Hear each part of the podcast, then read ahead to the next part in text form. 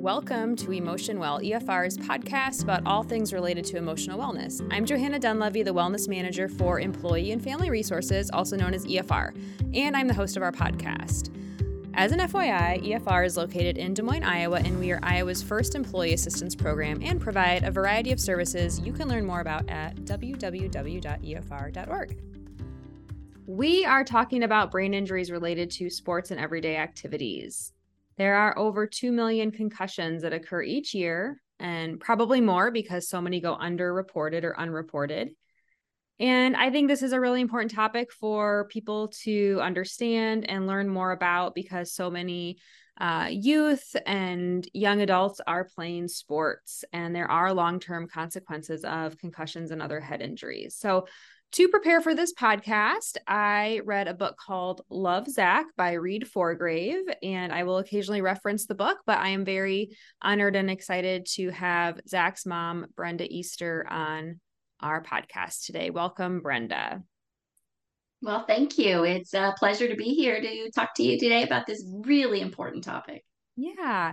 So Brenda is the mother of Zac and two other young men. Uh, and she lost her son, Zac Easter, far too early due to uh, sports related brain injuries. And so that's what we're going to be talking about today with Brenda.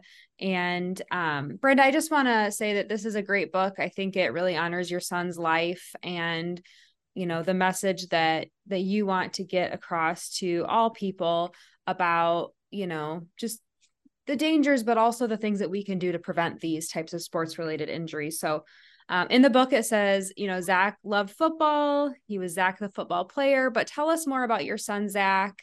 What did he love doing? What did he live for? And a little bit about you and your family as well.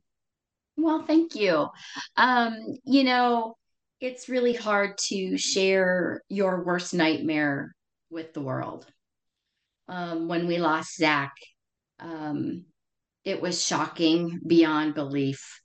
And it was traumatizing to not just our family, but friends and, and relatives and people around the world. And um, he was probably the youngest person diagnosed with this disease, um, which we'll talk about very soon, called CTE. You know, as a mom of three very active boys and a wife of a college coach, um, football coach, you know, um, football was really just ingrained into our lives. And our boys were in almost every sport. So concussions were a part of our lives, just as many families across the country. And back when they played, and you have to remember, you know, Zac graduated in 2010. So he was encountering many of these concussions you know, when he was early as middle school and in high school, you know, he would have been right around 2008. So we didn't have the information that we have today. And, you know, back then concussions were considered not a big deal.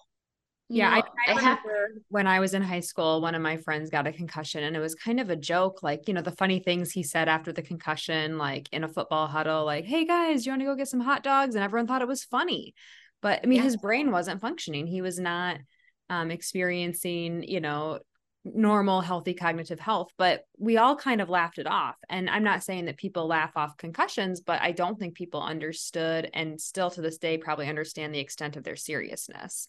Yeah, I agree. You know, when my boys played, um, they were required to sit out 48 hours, mm-hmm. maybe 48 hours, 24, right. 48 hours is probably yeah. accurate before they returned to play. Um, but what we know today is that's just not enough time to rest your brain. You know, I'm really proud. I'll, I'll be honest. I'm really proud of all the accomplishments, um, you know, and and the goals that the boys achieved while they were playing sports.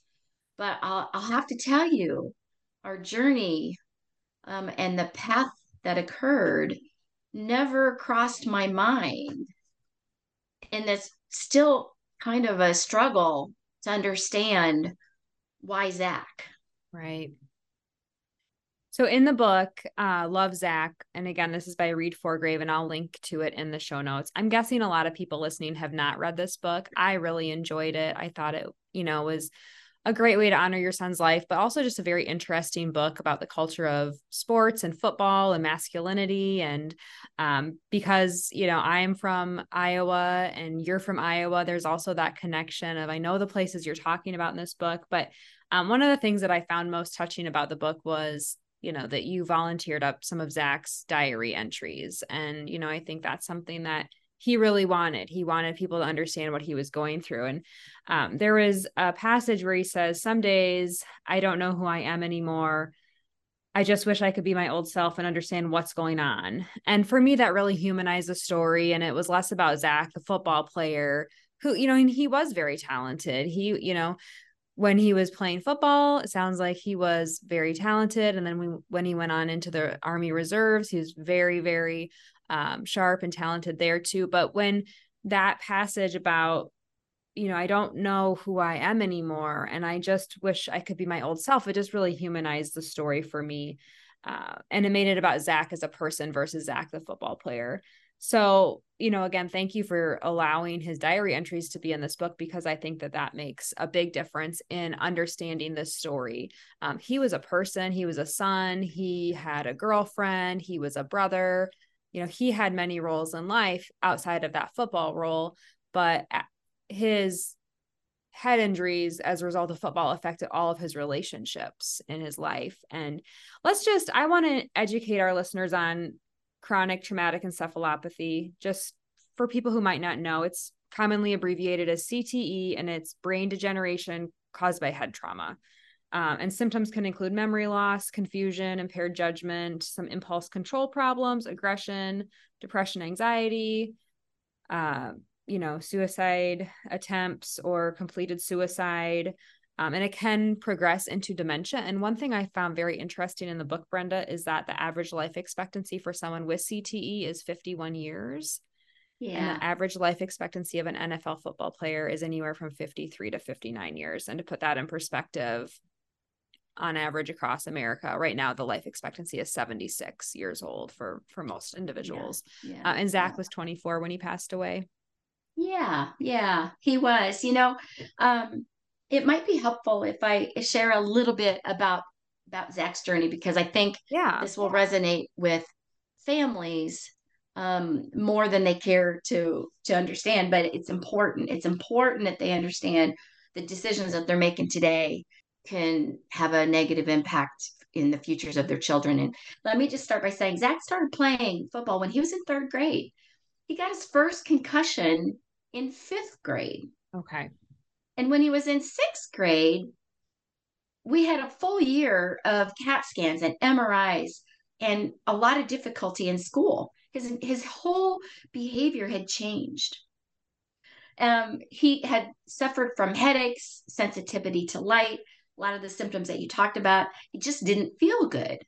We also saw a huge change in his behavior, spending a lot of time, quite frank, in the principal's office, uh-huh. which, you know, as a parent, I'm like, what is going on here? And granted, you know, he's rolling into middle school. Is it just middle school or something else? Um, you know, he continued to play um, football and wrestle in middle school, but, you know, with all of that going on, we saw countless doctors had CAT scans, MRIs. Um, they just told us that his headaches were because of his hormones. And not once did a medical professional acknowledge the fact that he could, some of these could be a result of maybe having the concussions or the multiple hits to his head. Right. So, you know, his senior year um, in high school, because he continued to play, he was um, and he had concussion all along the way. He had stingers. He had other sports related in- injuries. Um, but you know he he was knocked out during a football camp. And it was so severe he couldn't play the rest of his uh, or start the season of his senior year.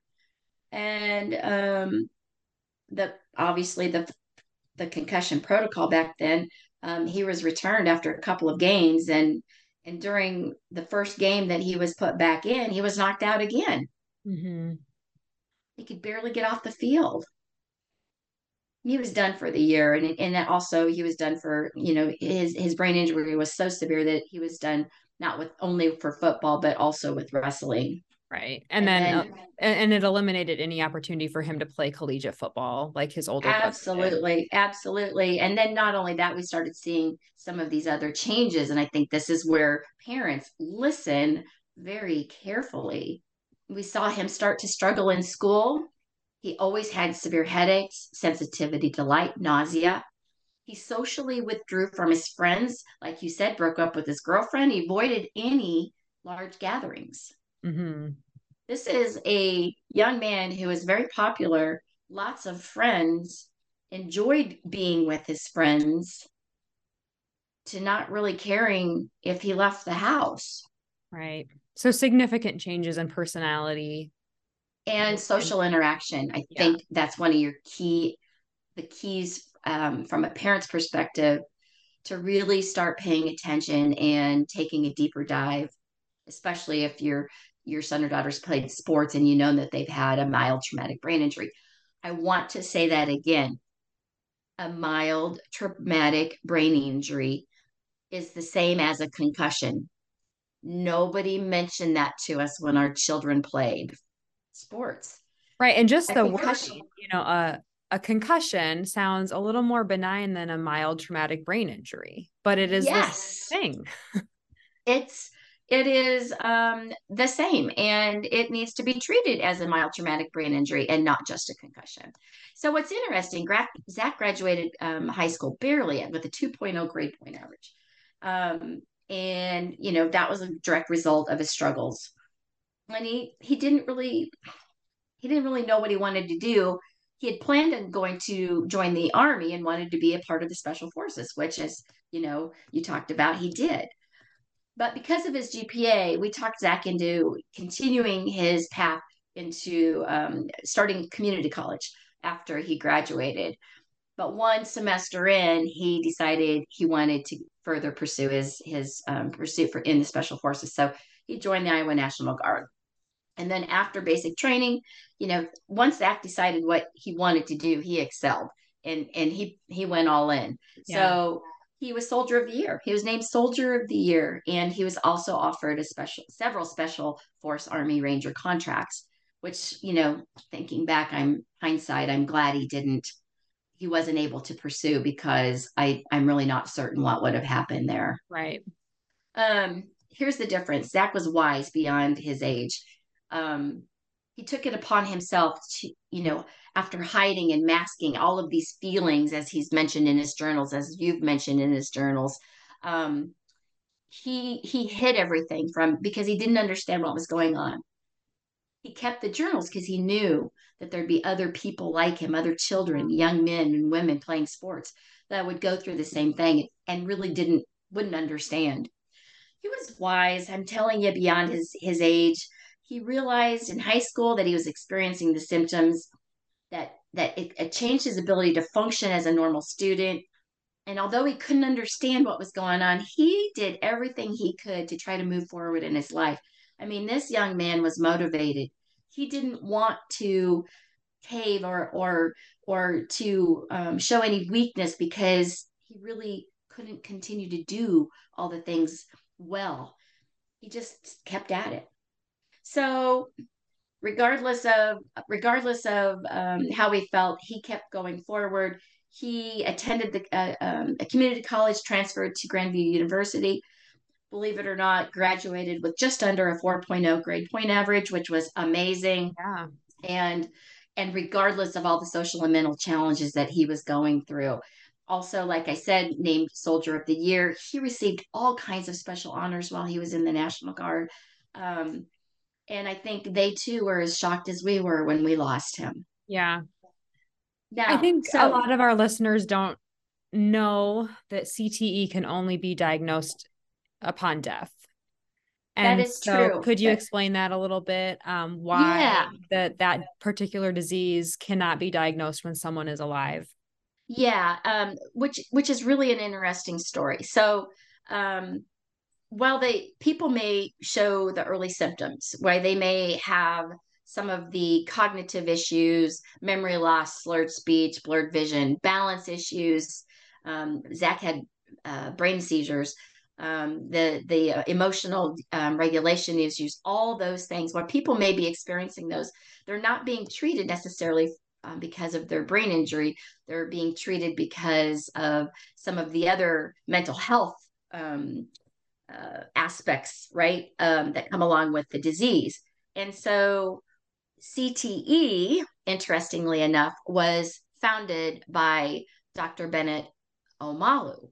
And um, in 2008, um, he released a paper um, identifying the issues of um, CTE and chronic traumatic encephalopathy in athletes. Unfortunately, the NFL um, silenced him due to a um, with a lawsuit, and so um, it took really until after Zac's death when there was a movie called Concussion that was released, and um, it was about Dr. Bennett Omalu's findings about CTE and that you can only identify or diagnose CTE after death. And so we had Zac's um, brain sent to Dr. Omalu, who graciously accepted his brain and did who did the autopsy, and obviously confirmed exactly what Zac already knew is yeah. that he had CTE. Um, and but what was really interesting about that is when I was talking to him, he's um, we were talking about sending his brain and we were making all the arrangements for him to receive it. He was working at a lab in California at the time. And he said, Brenda, I just want to let you know um, I, I'm taking my family. We have to leave the country because I'm getting death threats. Oh, wow. Because of the movie. You know, that's how yeah. how important um, I think football is to society yeah, and, and that's something I, that I really enjoyed the author of this book really kind of brought into attention is that, you know, we are kind of a football obsessed culture here in America and people don't want lighter play. They don't want to see the sport change even though we are losing people. And yeah. And that yeah, that is frustrating to me. There was um a couple things in the book that I thought were interesting and 1905, the Chicago Tribune cited the death harvest of football because between 1900 and 1905, 45 players had died nationwide due to football related injuries. And of course, a century ago, we certainly don't have the technology or the healthcare. You know, I get it. A lot has changed since the early 1900s. Um, but at the same time, it wasn't until 2015 that there was the first kind of medical symposium on CTE. And so we know that there are dangers involved and and you can get a traumatic brain injury outside of the game of football. You can get it with other sports. You can have one from a car accident from a fall from you know getting hit in the face. So it's not just football but i think because football is such a common sport for you know americans to to participate in um, the chances of you getting one through that sport are going to be greater than some of those other avenues and and other sports that may be contact sports but just less aggressive sports. So you know that that's so true. Um, you might find it interesting that the number one one cause of concussion is falls. Yeah. You know people falling off their bike um, elderly people falling you know i mean it's it's a common thing. I mean i fell at the playground um, right. um, watching my grandson do you, do you think got a concussion that, um do you think though that because with football it's repetitive practice and competition like hopefully you're only going to fall that one time at the playground with your grandson i yeah. hope right? Or hopefully someone only falls down the stairs once. But if you're engaging in a sport like football where you are going to be you know at at greater risk for the number of incidents. But but you're right. I mean it can happen any anywhere. Um you know we're not immune to this if we're not football players so. No you're exactly right and and you might find this quite interesting. Um there's more and more research being done and um many of them are coming from like the you know the, the hockey leagues and and some of the um, rugby leagues and things like that. And what they're finding is that it's not necessarily just the concussions. What people should be more concerned about are the repetitive hits to the brain. Right.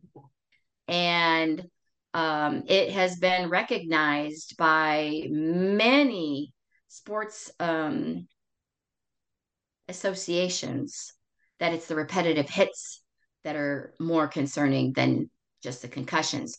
I think what happens is because of the repetitive hits to the brain, concussions can be more severe for some than sure. others because what's important after a concussion is to heal or rest the brain which you know hasn't happened over time. Yeah. So let's segue into that because i think it's important that we talk about prevention. And you know i'm especially curious to know eh, you mentioned you have a grandson. How old is your grandson he just turned two. Oh, that's such a fun age. So I'm curious to know kind of how your sons and um you know husband view you know your grandson engaging with football as he gets older but also just like to educate our listeners what are some of the things that we can do safety precaution wise um, to prevent concussions but also if you've had one what are some of the things you can do to take care of yourself well, I think it's important for people to realize that that you know since we lost Zac, and I think Zac's powerful story and his words have prompted a lot of the movement in this um, in in the right way. Um, the return to play and learn protocols they've gotten better. Um, you know they're working hard to teach better tackling techniques and to you know improve helmets and other protective gear. Unfortunately, it's not going to be enough. Um, people need to understand a concussion is just not a concussion. It's a mild traumatic brain injury. Right. And that alone should scare people. I don't mean scare people to the point where, oh gosh, I can't I can't even get outside and walk anymore because I might fall. No. Right. What what what I'm saying is it should cause people to have enough concern to pay attention to what's going on in their lives and what their kids are doing um, and some of the consequences that might occur while they are playing those sports right? Yeah. Um, even with the changes that they're trying to make to make contact sports safer for our athletes we're not there yet. Until we can measure the bad proteins that cause the inflammation in our brains when we get a concussion or a mild traumatic brain injury, and which can cause our long term effects, potentially CTE, we aren't really going to be able to protect our athletes. And right now, they cannot measure the proteins in the brain while someone right now. Right now, we there hasn't been enough research to okay. to do that, and our our foundation had actually started in that path, and I can talk about that a, a little bit here later. Yeah. Um, so, you know, we lost our beloved son to, to a sport that he loved, that frankly our family was integrated with for yeah. so many years. Yet while he loved the sport, he knew that everything that happened to him was because of the repetitive hits to his head and the concussions. And one of his last wishes was for his family and friends to find a way to make football a safer sport. So until we do that and knowing what you know we know today to, and until we can make sports safer our grandchildren have no reason to play. Right. Right. You know their lives mean more to me than the sport. Right. And that's what i challenge each parent today. Is the sport more important to you than your child? Right.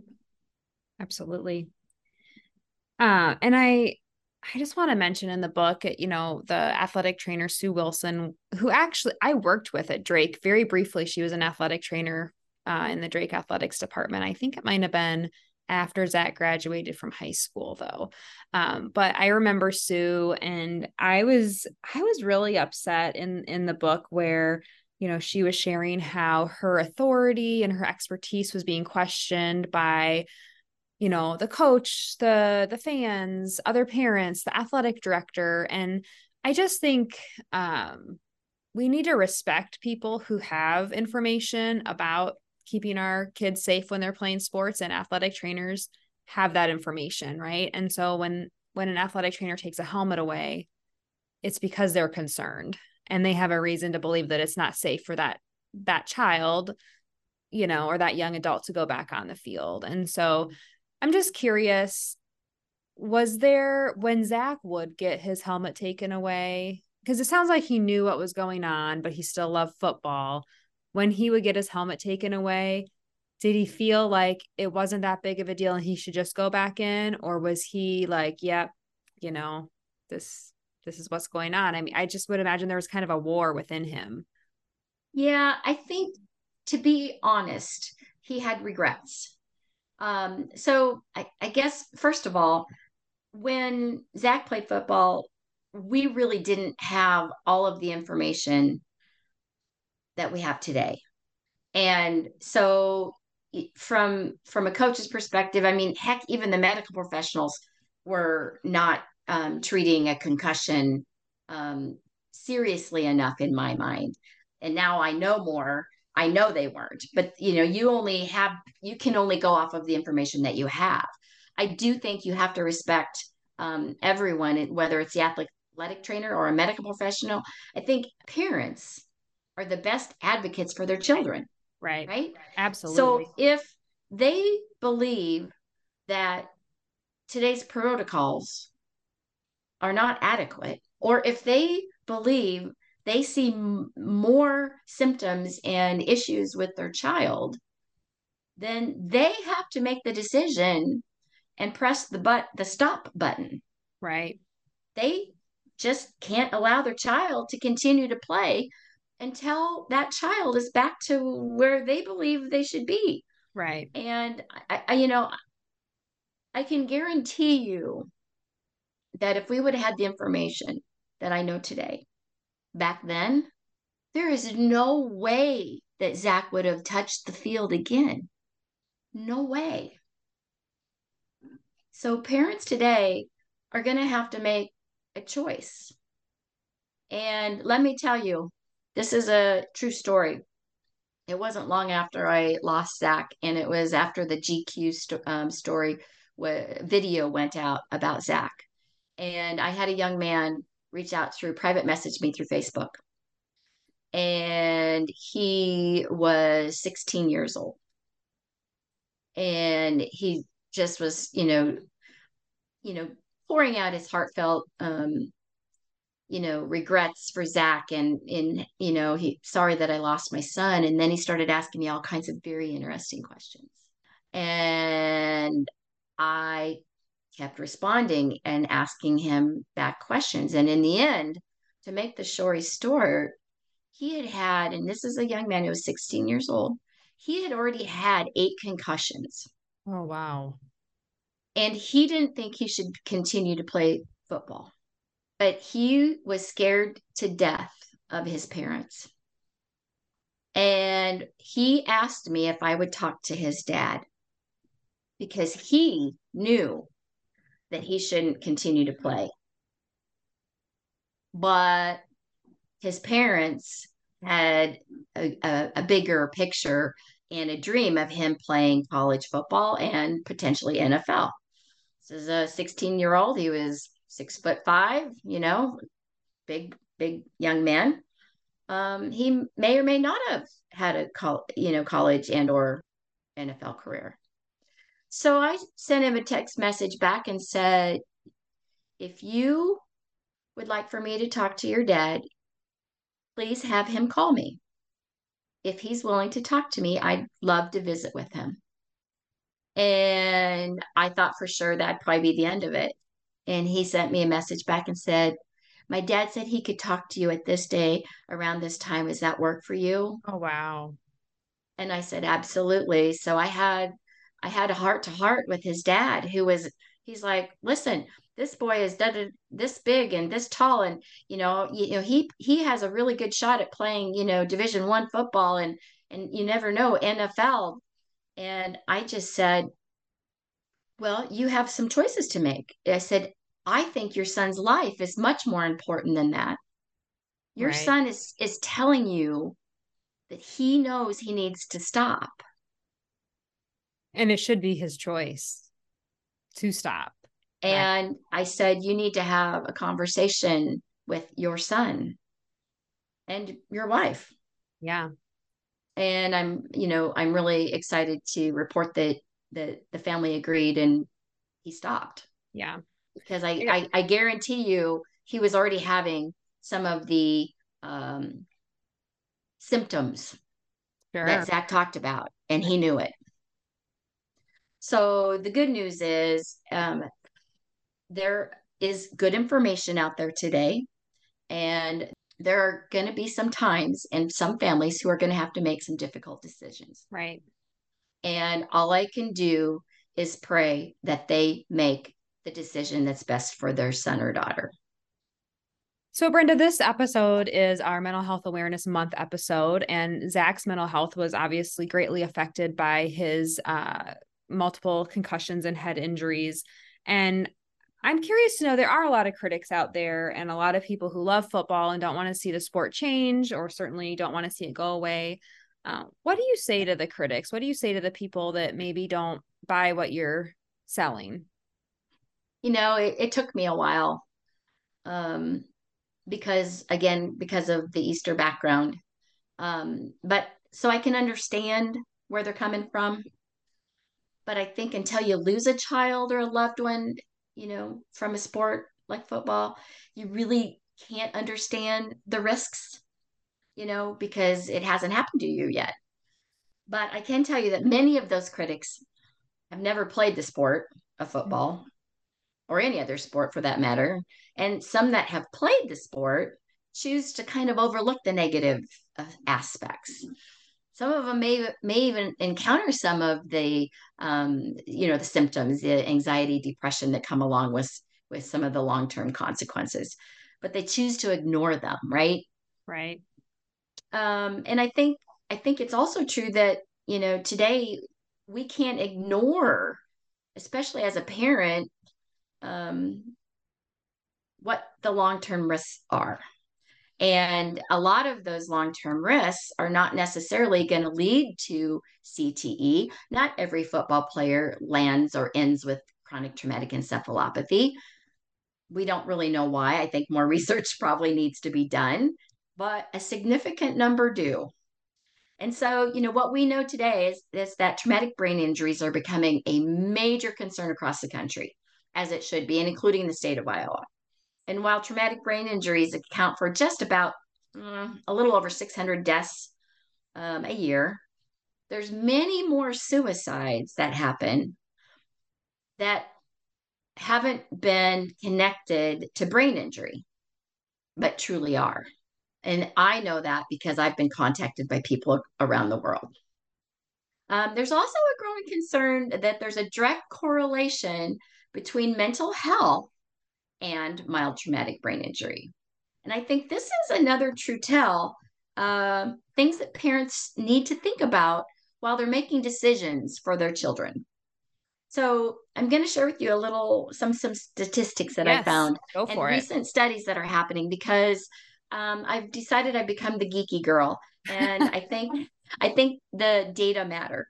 So here it is. Um, there was a recent study by the Children's Hospital of Eastern Ontario Research Institute that said that 40% of individuals, and these were children um, between the ages of 2 and 18,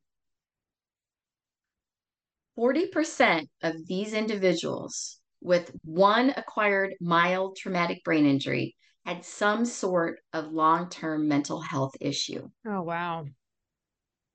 You might also find it interesting in some other studies. An estimated 90,000 Iowans live with long term disability due to brain injury. 90,000 Iowans? Correct. 72% of individuals in dual treatment for substance use or disorder and severe mental illness report a history of at least one mild traumatic brain injury, mm-hmm. AKA concussion. Right. Okay. 63% of children who sustained a severe TBI developed a new psychiatric disorder within two years post injury. Now, what we have to realize about CTE is it starts with, from a mild traumatic brain injury and evolves into moderate, then severe brain injury because it's a degenerative disease. Right. Okay. I think you're probably understanding a little bit more of Yeah. why I'm so concerned. Well, yeah, and it just helps connect the dots because I think a lot of people are becoming more aware of mental health issues and the prevalence of mental health conditions and diagnoses, but I still don't think people are maybe connecting the dots between things that maybe have happened as a result of a concussion and the outcome being anxiety, Yeah. depression, um, you know, difficulty you know, and- concentrating, substance use, misuse, abuse. Yeah, and I think the other part of it is, you know, because they're they're being treated um, for the mental health condition, they're they're and and most of these hadn't reported having had a traumatic brain injury. They're get they're only getting treated for the the the band-aid is being put on with by treating the mental health um, con- uh, condition, but they're not treating the brain injury. Right. there's where it gets really interesting. And now I think what complicates this a little bit more is that there's an increasing number of individuals who have had a mild traumatic brain injury or a concussion and they've never reported it. They've never sought medical care, but yet are seeing the long term consequences. Mhm. So a lot of these studies are not including millions of people who probably have had a concussion and are now seeing some of the long-term consequences Right. with some of the mental health issues. Um, I think that we also have to remember that, you know, survivors of brain injury are are a lot, you know, a lot of them are collision sports, but you know, some of them have acquired their their brain injuries through domestic violence Mhm. and falls, car accidents. There's a, there's a ton of other other A lot of veterans, a lot of veterans experience TBIs. Absolutely. Yeah. And you know, I think I think a lot of them are being treated for their mental health conditions and addictions and and some of their other disabilities, but they're not getting treated for the brain injury. And the Yeah. brain injury is the root cause Yeah. of the mental health. And I think that's what's happening in society today. I think we have a greater number of people who you know are are seriously struggling with mental health issues that have stemmed from a mild traumatic brain injury. And I want people to understand that, you know, just because we see somebody who's, you know, maybe um, homeless or is, you know, receiving assistance through the food pantries, it, we shouldn't just cast the stone of, oh, they they just don't want to work. Right. There's a high likelihood here that these individuals can't work because of mild traumatic brain injuries and the long term consequences. And so, you know, there's some good news. You know, um, you know, we, since we're more aware of all of this, you know, we we've got some things in play um, through some of our work through the foundation, which we'll talk about here in a minute, um, and some of my other work to to try to really um, put all of this into perspective and to connect the dots between mental health um, and addiction and some of the other things that are happening with brain injury.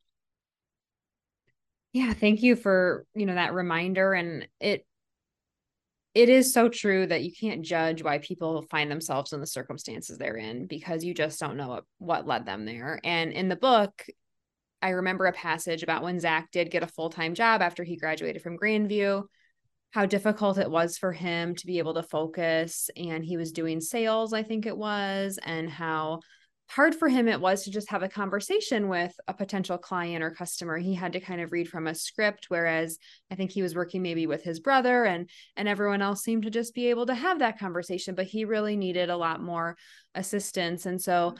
you know the disease was debilitating in all aspects of his life and I just think it's so important for people to remember that when someone has mental illness, it's going to affect every every aspect of their life. Yeah, and you know, I mean, when it when it really escalated for Zac is is when they, you know, which is really hard to remember, but it's the truth. You know, we had sought countless medical doctors. We did more MR, more MRIs, CAT scans, and tests that you know t- before you can even imagine. Um, you know, because again, we didn't really know a lot about um, CTE at, at the time he was seeking medical help, but um, you know, they had him on uh, uppers and downers at the same time, which were making the brain injury worse, which escalated the disease. Um, you know, there, there, there's a lot of things that they've learned. Well, obviously. and I think that's a great example of they were treating his mental health, but they weren't treating his brain disease that is exactly what happened and he knew it you know and it wasn't until finally we found one doctor who was a military doctor and as like you said there's a great deal of prominence um, in the military with with um, brain injury and um, you know he's the first one that said you know you know zac may be suffering from the early stages of chronic traumatic encephalopathy or cte and i was just stunned. Right. you know my heart just sank because you know at that time we had done some research and we knew that there was and today there's no cure and there's no treatment. So you know it's it's a it's a scary disease to have um and it's taking young lives now sooner much more faster um, these people that are suffering from the consequences of cte aren't making it to 53 anymore. Right. Many of them are taking their lives much sooner because they just simply don't understand what's going on and they and and they just know you know it's it's there's no there's no way out for them. Yeah.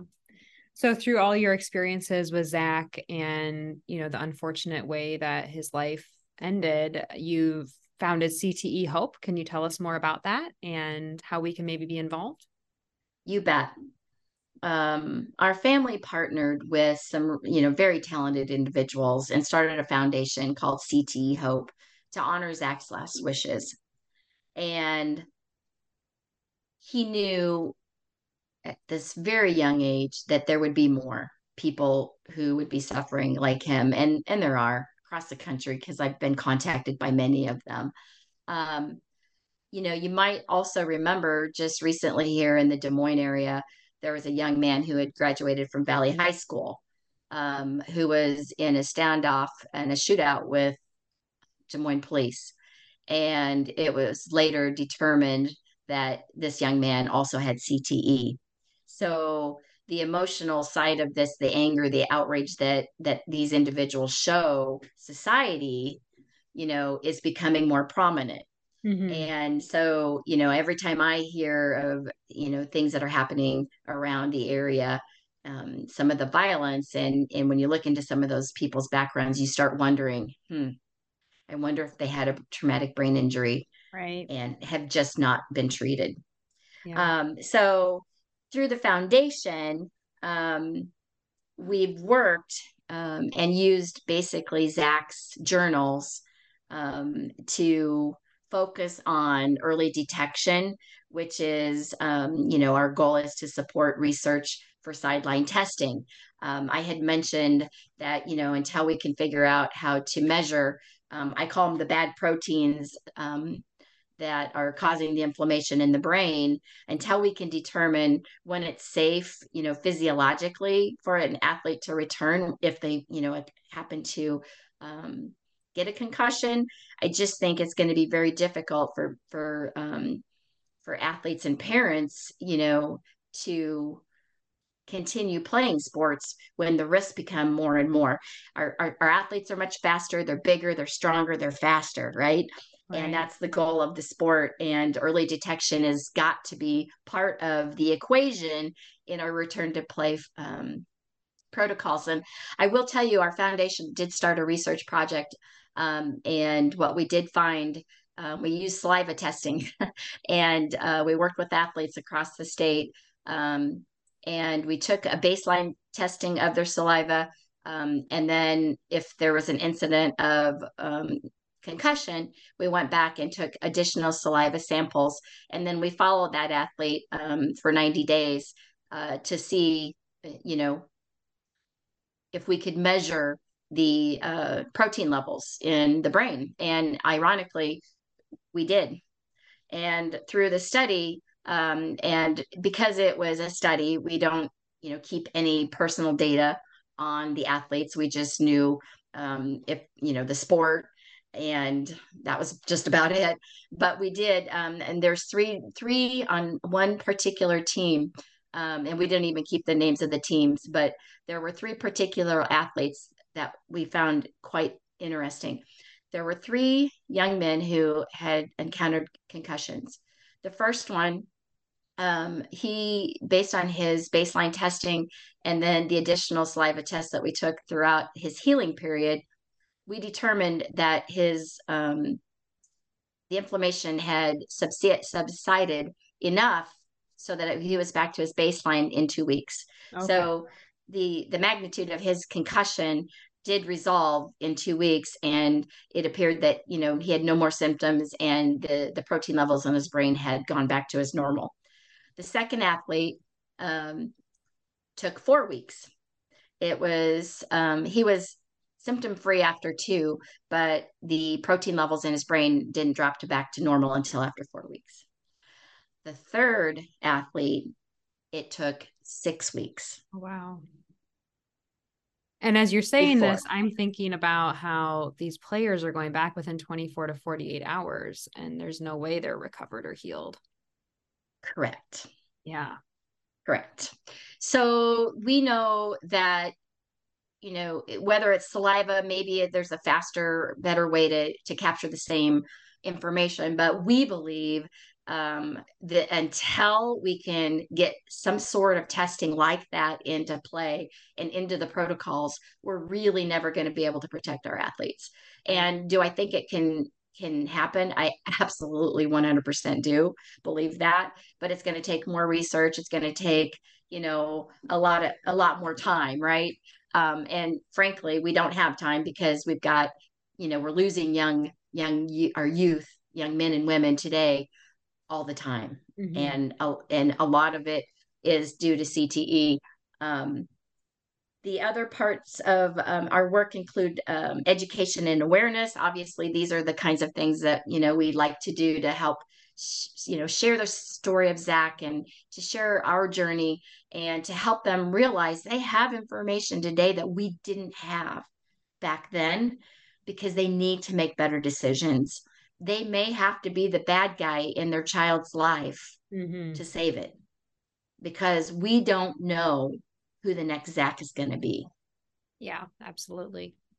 Um, we also focus on um, like you know legislative um, work. So part of the work that I do um, is um, you know try to um, advocate for you know the safety of our athletes and and I think that um, we're doing a better job with that. We're advocating for um, contact sports to not begin until the age of 14.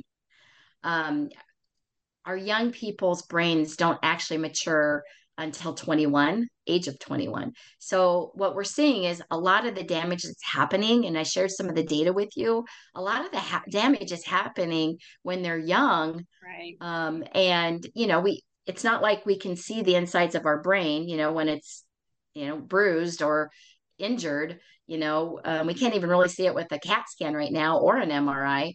Um, you know, they are trying to come up with more research on, you know, some uh, equipment that will do a better job. And I think that, you know, they're getting close to that. But in the end, not not the entire population is not going to have access to that. So, you know, we can't see that. So we we really need to rely on symptoms and, um, you know, being your own advocate to to stop, you know, playing until you, you feel better. So that's great. Yeah. I'm so uh, you know, excited that you started this foundation in memory of your son and to help educate others and uh, how can people get involved in CTE Hope? Well, first of all, um, CTE Hope is all volunteer based, and so you know if if you have an interest in um, in the world of traumatic brain injury and concussion, um, if you have expertise we would love to have you on our team. If you have talents that you would love to donate, um, that you know, when we do some of our fundraising and things like that, we would love to have you on board. Um, obviously, people can donate to CTE Hope as a nonprofit. Um, every dollar that we receive goes uh, either into our research or the education and awareness that we're doing across the country um, to help people recognize the potential long-term risks. Um, you know, if you are a person who um, has connections either in the research world or um, in other arenas where that could help us, um, you know, advance our mission, we could use you. And frankly, anybody who's willing to give us some time. You know, we there's always work at a nonprofit foundation um, that you know needs done, um, and it, it takes people's time to make it happen. So if you'd like to join us, go to ctehope.org. Thank you so much for sharing your story, your son Zac's story.